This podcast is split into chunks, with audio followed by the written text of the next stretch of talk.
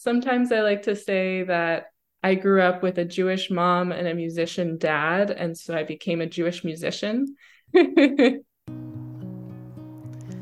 Frühling der Grün, die Bäume schwer mit Blumen. Und Gott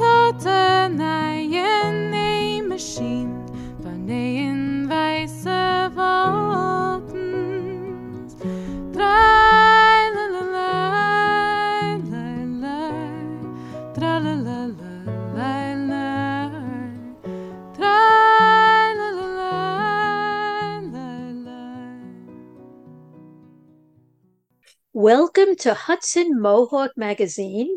I'm sitting here with singer, songwriter, and klezmer musician Adah Hetko, originally from the capital region.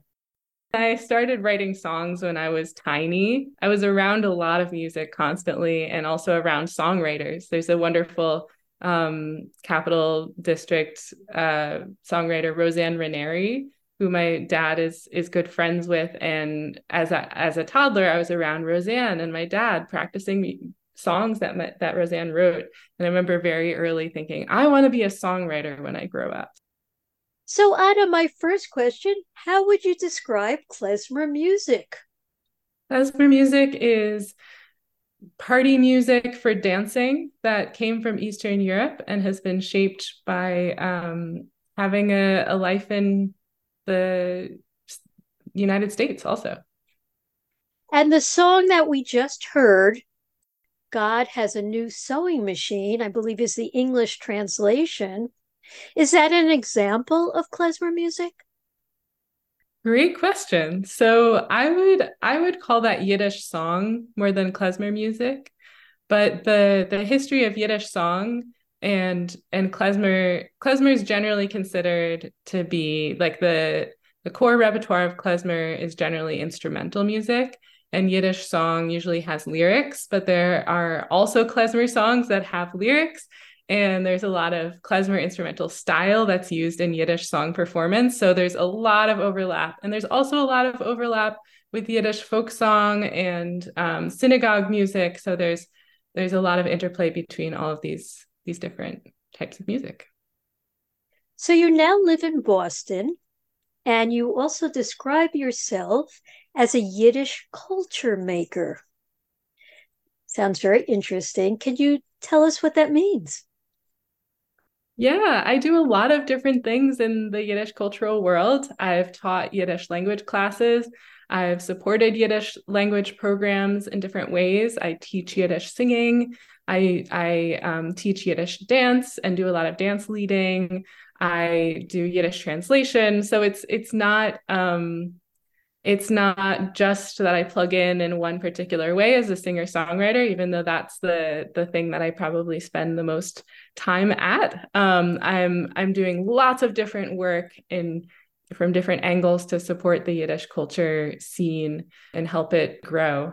And part of that is is like making um, making connections between people, being mentored by people, mentoring people um, getting people connected and um, helping make the culture happen. You know, last June, I don't know if you're familiar with Old Songs Music Festival. I was uh, was on the contra dance floor, and, and a dance ended, and I found myself standing next to this young woman wearing a T-shirt, and it looked like it had Yiddish words on it. And I was so intrigued. You know, we started talking, and she told me about her involvement in Yiddish language classes, KlezCanada, uh, which I know you're familiar with. It's an organization that fosters Jewish cultural and artistic creativity. But I was so intrigued that a young person would have this connection and strong interest in Yiddish. Yeah, I a lot of young people are interested in Yiddish and it's not a new a new thing. There's a joke in the Yiddish cultural scene that every 5 years there's an article that comes out that says, "Oh, suddenly people are interested in Yiddish." Um, so it's not not at all a new thing. I think a lot of um, people of my generation and younger, I'm 32 and I've been involved in the Yiddish culture world for about 10 years. And I think a lot of people in their 20s and 30s um, are coming to Yiddish culture with a lot of curiosity and a, a strong sense of um, of connection that doesn't have the the baggage of previous generations. Like we don't have the same sort of assimilationist pressures. We don't have um, the sense of shame that some people um, feel connected to Yiddish. Um, and the story that uh, is so commonly heard about um, people in their their 70s and 80s and and also sometimes their 60s saying oh my parents spoke yiddish but they didn't um, they didn't teach it to us and they used it as a secret language when we weren't around. Like we don't have that that sort of baggage. So there's a certain amount of playfulness and freedom that we have that's really special. And there's also because yiddish isn't there are Yiddish institutions, but because Yiddish isn't institutionalized the same way that that many other languages and cultures are, um, that also gives a certain amount of freedom to to take ownership, to like learn all that you can, and then take ownership of it and make something new. Fascinating. What do you especially value uh, about Yiddish culture, music, the language? I know that's a big question. One thing that I especially value is the particular relationships that I have within the the scene. That was really what kept me in it. Like I I came to my first klezmer festival. I came to KlezKamp in 2013 and I didn't know anybody and I didn't know any Yiddish and I didn't know any Yiddish songs. I really didn't. Okay, I knew Tumbala I was like, you know, just curious. And I was scooped up by some really lovely, warm people, um, like Jeff Warschauer, who's a wonderful guitarist and singer, um, and um, Ethel Raim, who's a fabulous, um, fabulous Balkan singer and Yiddish singer um, I was just sort of taken taken in by some really wonderful, really talented people, and that was really exciting. And I was also excited by the the intellectual challenge of learning about a new culture, learning a new language, and learning how to make art in that language. It's hard, so that's exciting. it, it doesn't get boring, it sounds. Right. It feel it often feels like there's just another door opening and another door opening and another door opening because the language is an entire world. So there's so much to explore. So going back to your song at the beginning of this piece, God has a new sewing machine. What what actually is the Yiddish for that title? Gott hat a neue Nähmaschine. Is there a storyline, a message to the piece, or is it just a fun piece? Ooh, that's it. Or both. or both. That's a juicy question.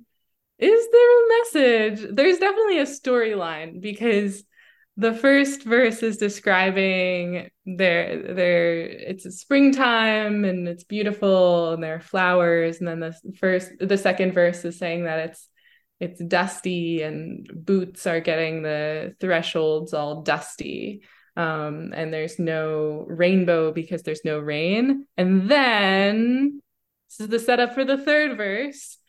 The duck is happy and will get happier because there's going to be a rain rainbow because God has decided to sow rain. So that's the that's the story in the song. And I have to say, one of the most joyous moments of my songwriting career so far. My my partner is a choir director, among other things, and one of the community choirs that he directs um, is an intergenerational choir. It's mostly families, um, parents, and small children. And um, he wrote an arrangement of that song to be sung by the choir. And oh, it was so fun to watch the kids. They were very excited about singing the word schmutz. That was a big, that was a big draw for them but it was very it was very cute. It was very nice. Like that's what i want to do with my songs. I want them to be um i want them to be something that people can can sing and and love and take with them. So fun and you know, the rainbow comes out a joyful experience, uh, one of happiness, excitement, exhilaration. Exactly. Yeah. And it's not that all of my songs are happy, but I find deep joy in being able to write Yiddish songs. And I want to share that joy with other people. And klezmer music, here we're getting back to the connection between klezmer and Yiddish song. Klezmer music is party music. So there's a very deep joy in klezmer. And I think there's a, a real purposefulness to the to the joy in both Yiddish song and klezmer that we're we're doing something serious with that joy. We're bringing communities together. We're doing something positive, building a positive Jewish identity. We're um, we're doing real work.